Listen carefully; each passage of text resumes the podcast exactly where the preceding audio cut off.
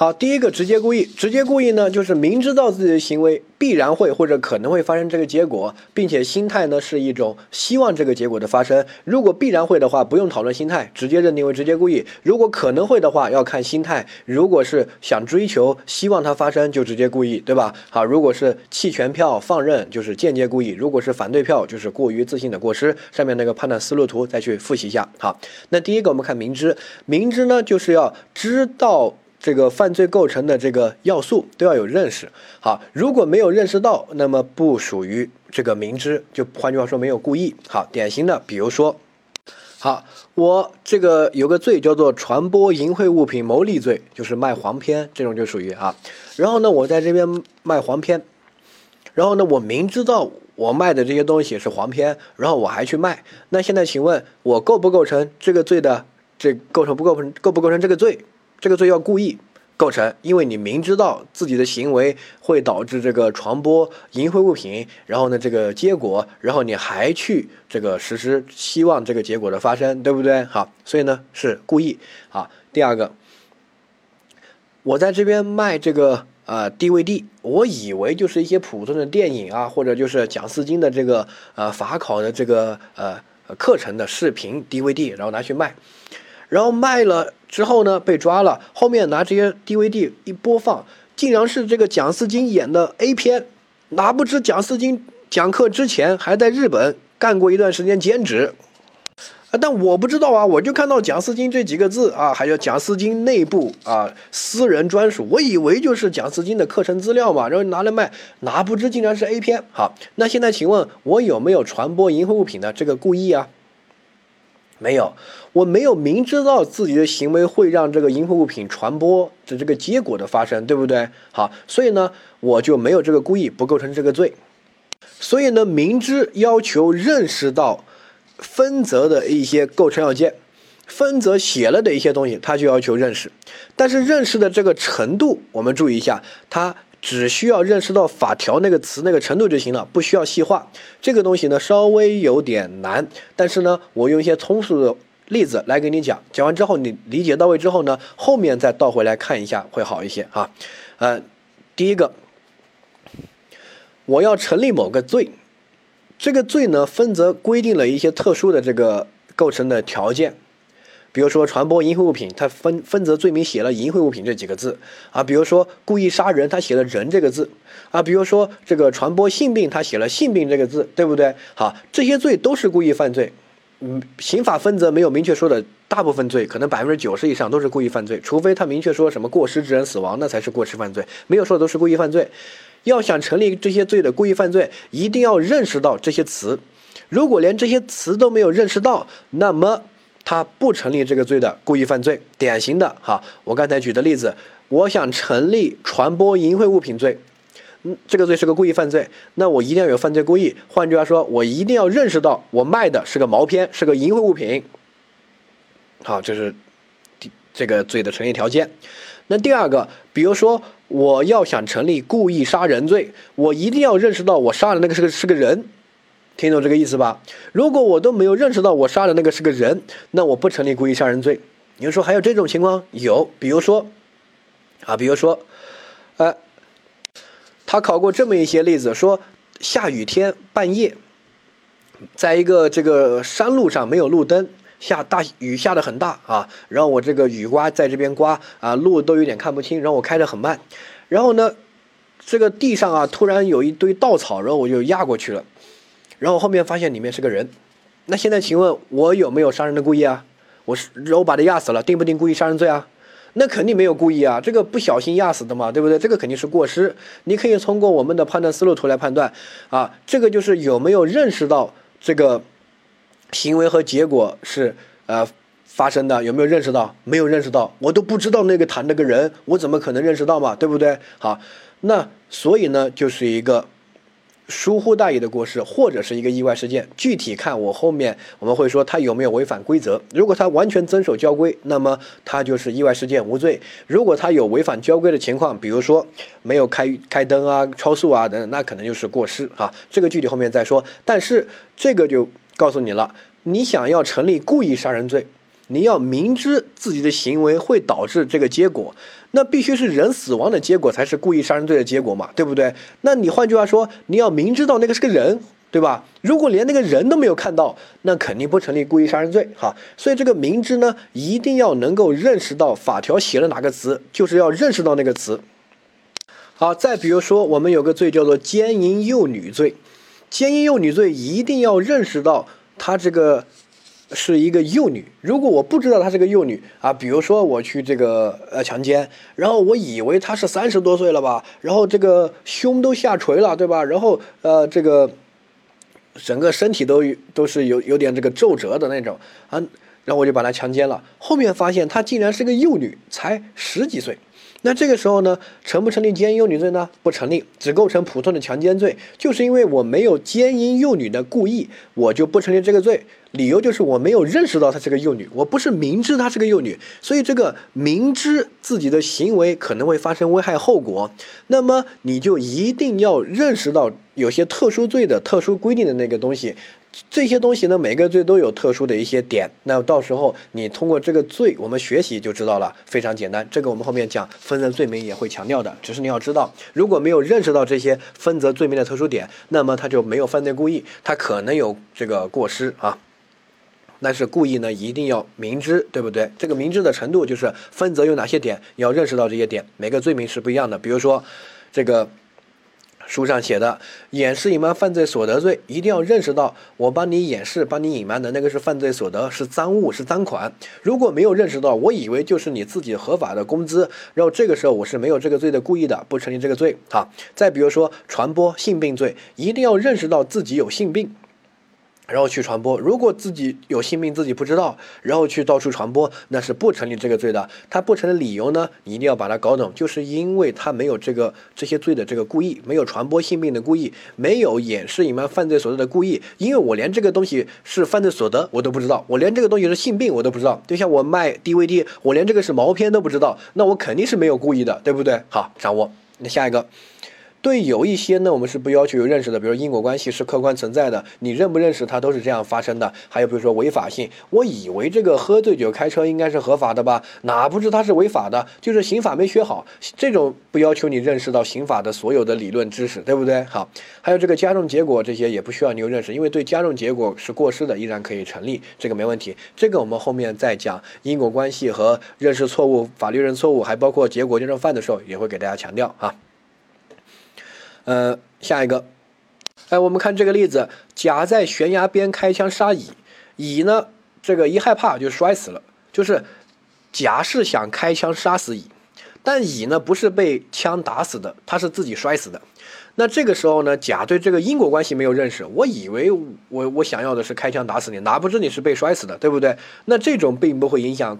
这个故意犯罪的成立的，因为不需要对这个有认识，但是我们要对其他的这个分则的那个对象，主要爱考的就是对象，那个有认识。特殊罪有特殊对象，比如说幼女啊、淫秽物品啊、啊犯罪所得呀、性病呀这些身份也是也大概属于客观的存在。但是因果关系、违法性，啊，然后结果加重这三个不要求认识哈。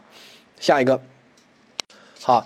认识程度方面呢，我们只需要认识到法条这个词，法条这个词写的多细，你就要认识到多细；法条这个词写的多宽，你就要认识到多宽，到这个程度就行，不要求比它更细。这个什么意思呢？你听，好，比如说我们法条写的词叫做传播淫秽物品罪，它写的词叫淫秽物品，我我们要求你认识到这个东西是个淫秽物品。认识到这个程度就行了，不要求细。但是没有认识到这个程度，那么就不构成这个罪的，这不构成这个罪，没有这个犯罪故意啊，没有传播淫秽物品的故意。所以这个认识的程度呢，一定要到达法条这个词的程度。如果没到，不成立。就刚才说的，比如说我没有认识到这个是个淫秽物品，我以为是蒋四金的刑法的课程，哪不知是蒋四金在日本兼职拍的 AV。那这个时候我有认识到它是淫秽物品吗？没有。那有犯罪故意吗？没有，因为没有传播淫秽物品的故意，没有认识到这个是淫秽物品，哪来的故意？对不对？好，下一个。那如果我认识到它是淫秽物品了，但是我以为我卖的是这个日本的 AV，哪不知拿去一鉴定，发现都是欧美的 AV，欧美 AV 和日本 AV 不一样，欧美 AV 就很怪啊，演的特别假，日本呢就感觉还是唯美一些啊。呃，那这种就会发生一个认识的偏差。那现在请问，我以为是日本的，哪不知是欧美的，这个有影响这个罪的成立吗？没有影响，对不对？好，但是如果我没有认识到法条这个词，我以为是法考的课程，实际是个淫秽物品，那这个就影响这个罪的成立，就没有传播淫秽物品的故意。但是你一旦有了传播淫秽物品的故意，具体你传播的是日本的 AV 还是欧美的 AV，这个有这种误差呢，在所不问。好，典型的还有其他的，比如说我们有个罪叫做贩卖毒品罪，贩毒对吧？构成犯罪。哈，我以为我卖的是这个面粉、洗衣粉啊这些。我不知道它是个毒品啊，拿不知里面掺了一包毒品，可能是哪个毒贩塞进来的，对吧？那这个时候我有没有贩卖毒品的故意啊？没有，能不能给我定这个罪啊？不能，因为这个罪要求是故意哈。这是第一个，第二个，我有贩卖毒品的故意，我就去卖这些毒品，但我以为这些毒品应该是什么这个海洛因吧，后面一鉴定啊，竟然是摇头丸。或者是什么冰毒，那这个影响吗？不影响，因为法条又没有写贩卖海洛因罪，它写的是毒品，对不对？它只要求达到这个程度，认识到毒品这个程度就行了，不需要细化到哪一种毒品。所以你既然认识到是毒品，就可以成立这个罪。你在这个毒品范围之内细化的这些有点偏差，这个在所不问。但是如果没有达到毒品这个程度，那么就没有这个故意。好，理解。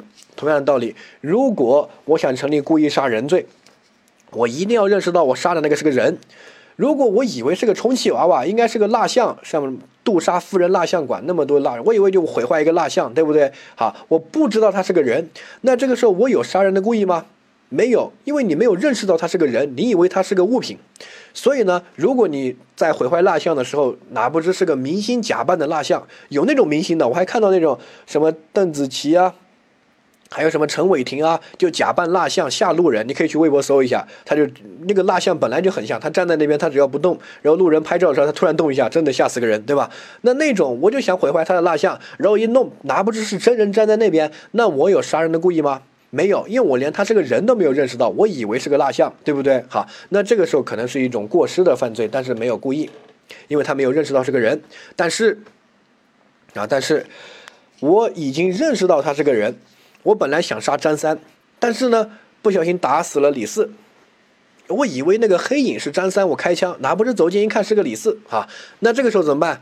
你成不成立故意杀人罪？依然可以成立，这个对犯罪的故意是没有影响的，因为法条的词只写到人这个范围、这个程度，那你的认识也只只需要认识到是个人就行了，那就可以成立这个罪的故意了。具体是哪一个人，这种的偏差不重要，听懂没有？哈，掌握下一个。哎，如果有人之前学过，啊，然后呢，你在听这个课的时候，你说，哎，我记得有个叫什么具体符合说，它要求具体一点，那个是后面我们会说的一个学说，但是那个是只在认识错误里面，啊，这个打击错误里面要讨论具体符合说，在其他部分一律不要想到具体符合说，其他部分的思路都是法定符合说，因为刑法只写了人，他也没写故意杀蒋四金罪，你就不需要认识到蒋四金，你只要认识到人就行了，对不对？好，掌握。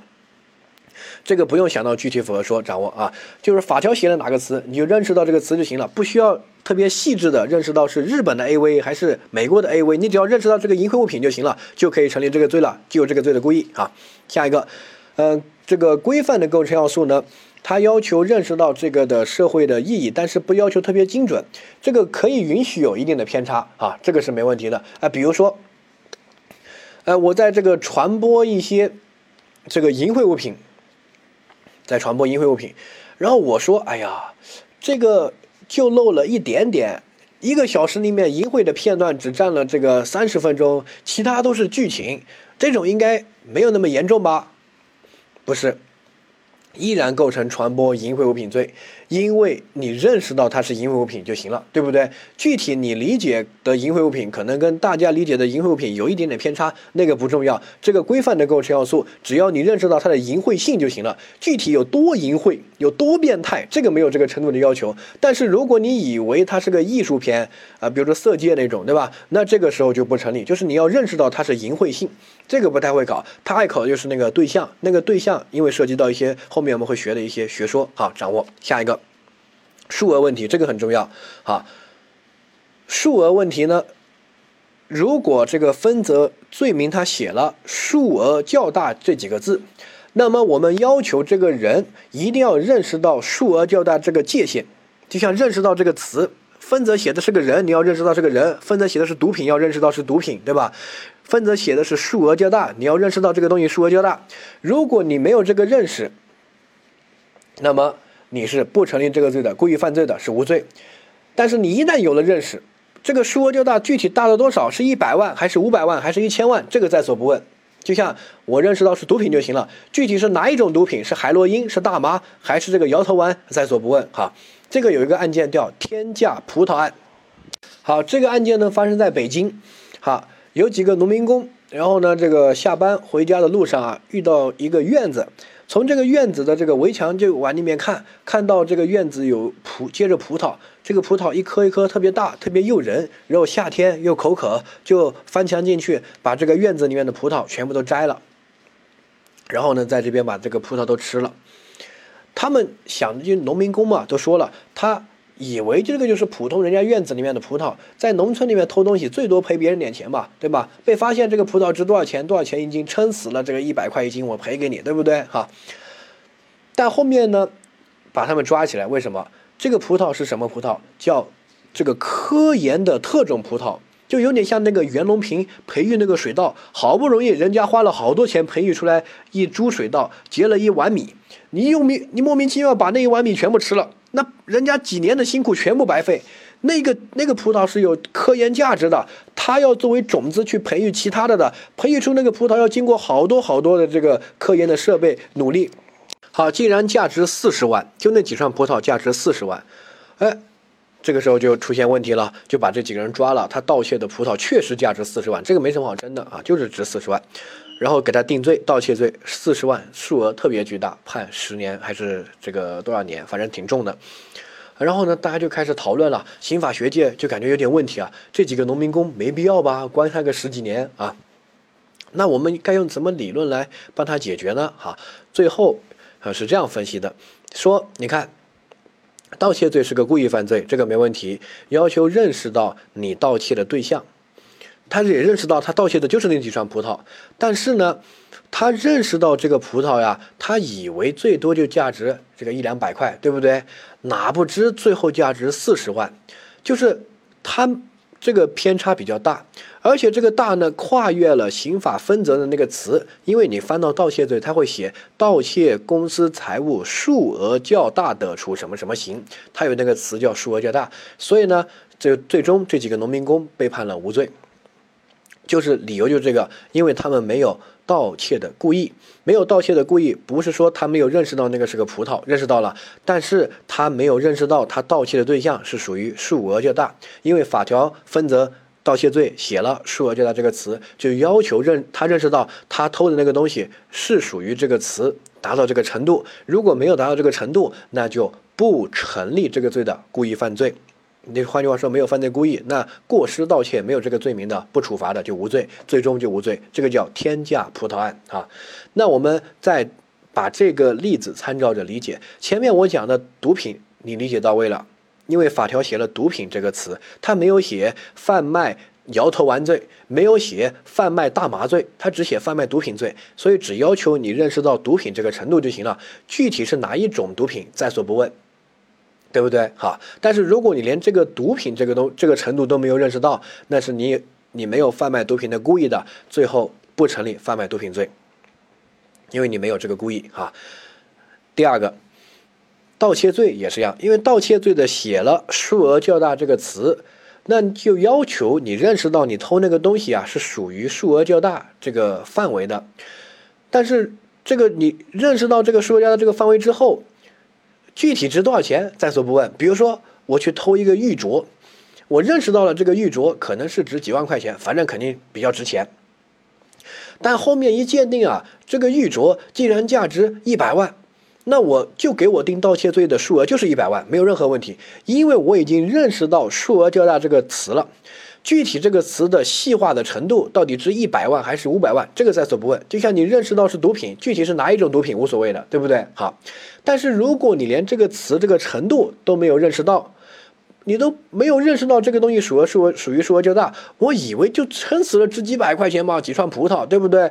哪不知竟然值四十万，好，我都不知道它达到数额较大这个程度，那么它是没有这个故意的，就像你不知道那个是个毒品一样，你就没有贩卖毒品的故意。就像你卖 D DVD 碟片，你不知道它是淫秽物品一样，你就没有传播淫秽物品的故意，对不对？好，这个一样，你就没有盗窃的故意，因为它没有达到数额较大这个程度。哈，掌握。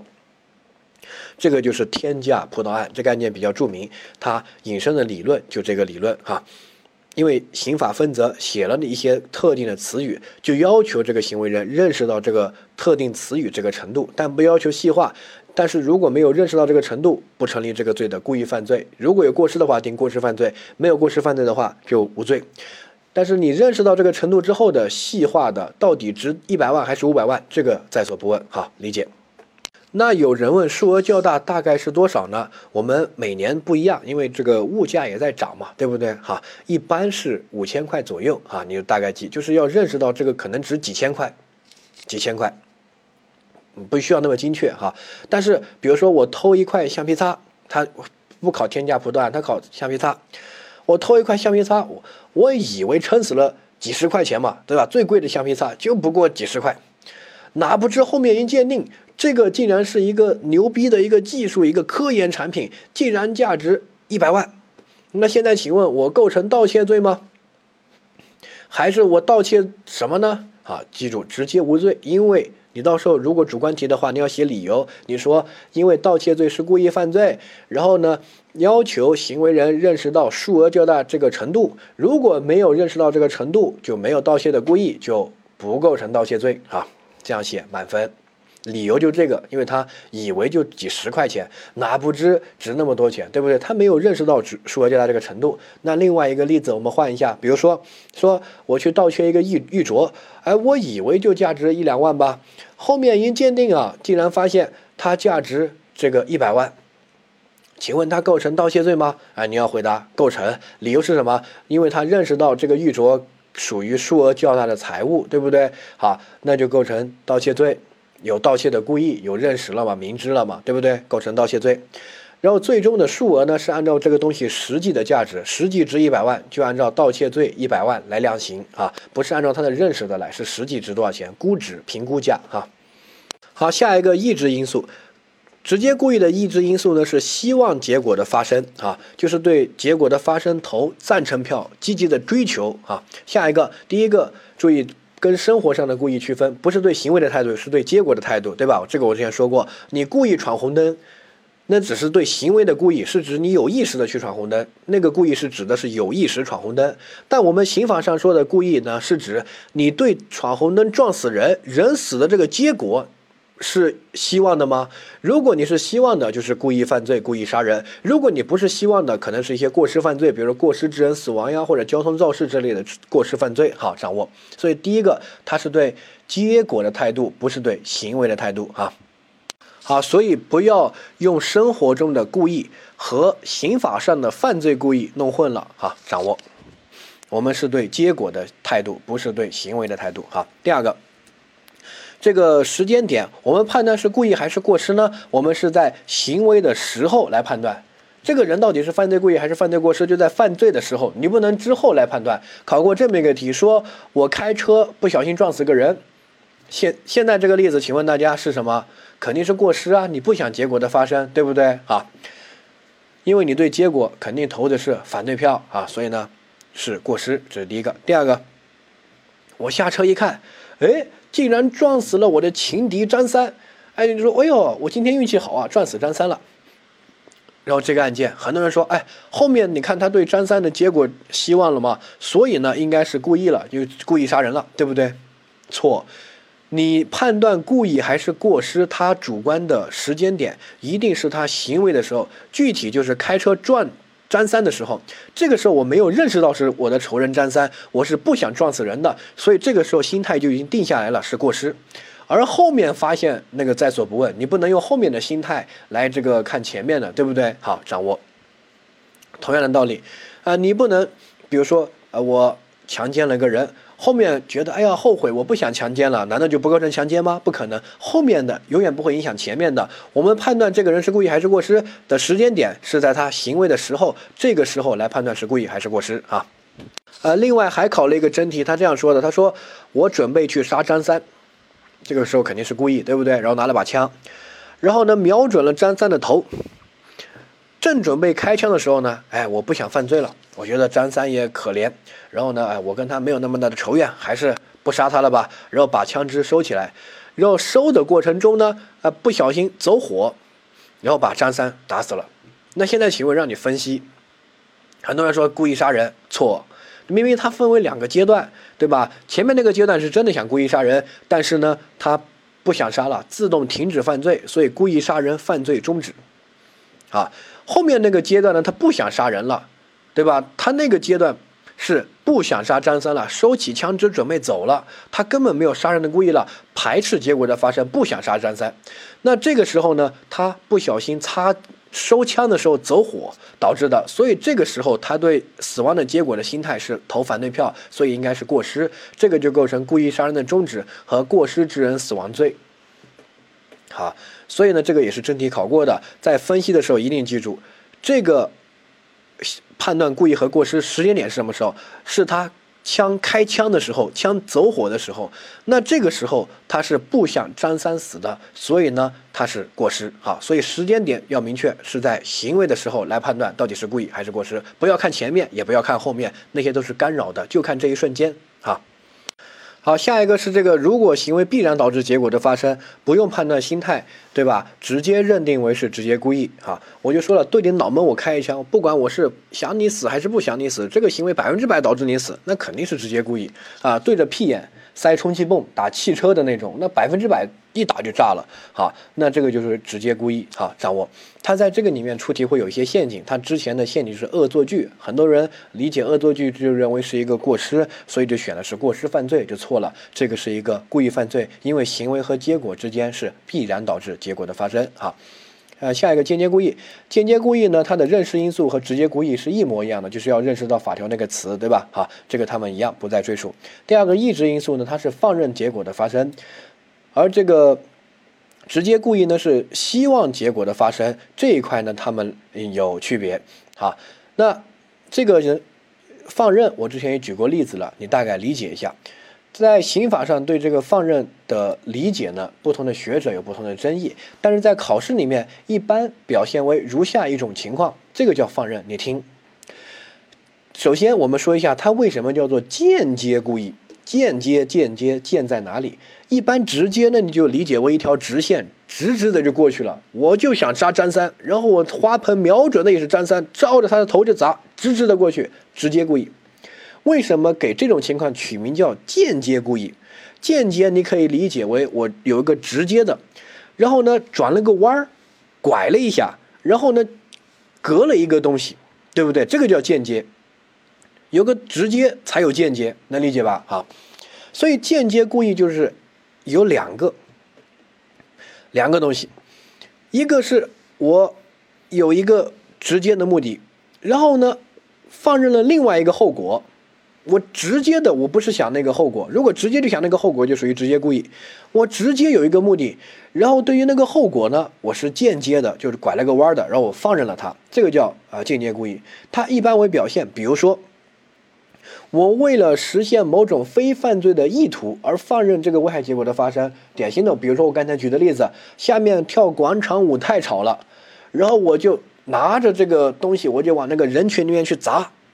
那这个时候就属于什么？属于间接故意，因为我直接的目的是想让他们不要跳广场舞了，这是我最直接的目的，对不对？但是呢，对于人死那个我是放任的，砸死一个算球，对不对？我就这样想的，所以叫放任。但是我最直接的不是瞄准了某一个人，如果瞄准了某一个人砸，直接的冲过去砸他就是直接故意，而间接故意呢就这样拐了一下啊，所以他是为了一个目的，单独的一个目的。然后呢，实施这个行为，这个行为呢却放任了另外一个结果，所以对另外一个结果它是拐了个弯的，所以叫间接故意哈。它的名词是这样来的。那通过这样理解呢，就能够啊好好的掌握一下间接故意。所以你在判断如果你的结论是间接故意的时候，你一定要能够想到这个拐弯这回事儿，它有个直接的目的，然后呢放任另外一个结果，那个另外拐了个弯。好，还考过这样一些，比如说，呃，我为了不交过路费逃票，于是高速路上面那个杆杆子横下来，我就一脚油门我就冲过去，然后呢，有一个这个执执法的警察就拉住我的车窗，然后呢，我害怕被他抓到，我加速，然后呢就一直开开开开开，然后他实在拉不住放手，然后那个警察就死了。现在请问我对那个警察死亡的心态是什么？第一个，我是不是直接的故意啊？不是，我直接的目的是想干嘛？我是想逃跑，我想逃票，不想交过路费，对不对？而这个直接的，这个间接的导致了那个警察的死亡，所以我对那个警察的死亡是一种放任的心态啊，这个叫放任。还考过这么一个那，比如说，呃，我下毒想这个毒死我老婆，然后已经下好毒了，然后我老婆在吃的时候呢，哎。我丈母娘也过来了，一起吃。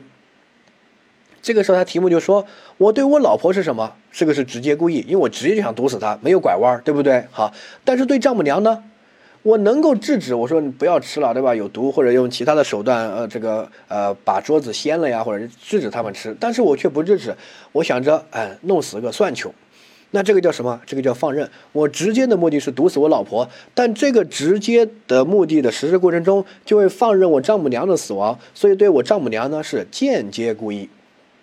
好，再比如说这个例子，好，我是种西瓜的，天天有人来偷我的西瓜，我为了别人这个不要偷我的西瓜，防止别人偷我的西瓜，于是我在西瓜里面注入一个剧毒的药物，当然不是全部啊，肯定只是某其中一两个。然后我在还旁还在旁边设了一个牌子，我说这个片区的西瓜注射了毒药，不要偷，不要吃瓜，瓜有毒。好，然后呢，我还立了个牌子警告。然后呢，有一个人偷了西瓜吃了，中毒死了。那现在请问，他这个种西瓜的，他是个什么故意还是过失啊？很多人说第一个过失，有人说哎故意。故意和过失不要瞎想，我们用什么来判断？我们用我们的判断思路图来判断，对不对？好，首先第一个结果是不是必然发生？不一定啊，万一没人吃，它不就不会死吗？对不对？好，所以呢不是必然发生。那我们看第二步，有没有认识到结果可能发生？我就问你，他在西瓜里面注入毒药的时候，他有没有认识到可能会毒死人？那肯定认识啊，对不对？不然你为什么注射这种剧毒的药物？哈，所以呢有这个认识。好，有了认识了，那下一个看心态，他对这个毒死人到底持什么样的一个心态呀？第一个，呃，直接追求，那没有，他其实也不想毒死人，对吧？毒死人还要承担一些刑事责任，啊，第二个，他反对毒死人。如果你真的不想毒死人，你就不要注射毒药嘛，你立个牌子吓吓别人不就行了嘛，对不对？或者你就注射一些让他会拉肚子呀。啊，或者一些奇怪的药啊，或者让它西瓜变色啊什么的，你为什么真的要注射那种剧毒的农药呢？对不对？所以呢，他也不是反对，他就是一种什么，就是既没有特别想追求呢，也没有特别反对，就是这种弃权，发生也行，毒死个人算球，不发生也行啊，所以就这种心态。那就属于什么？属于间接故意。你看，按照这种判断的顺序来分析啊，还是不难。这种题哈，不要凭一个感觉，一定要一步一步一步的判断分析。然后你在做题的时候，只要考到故意过失这些，就按照这个判断思路图来训练一下。训练几次呢，就比较清晰了。你的一个感觉，出题人知道你会感觉错，所以呢，他在这边设了一个陷阱，什么？立了个牌子。很多人立了个牌子，就代表他不想结果的发生，所以是一个。反对的心态，那就是个过失，就错了。他就是个间接故意，因为我说了，他关键点不在于立牌子。如果你不想结果的发生，你为什么要投剧毒的药，对不对？你投剧毒的药就是放任啊，吃死算球，就这种心态啊。如果用这个来分析的话，它直接的目的是什么？直接的目的是为了防止偷西瓜，对不对？然后为了这个实现这个直接的目的，他注射了个剧毒的药，放任了。这个别人的死亡，间接的导致了别人的死亡，所以是一种间接故意哈。掌握这个呢，再理解一下啊。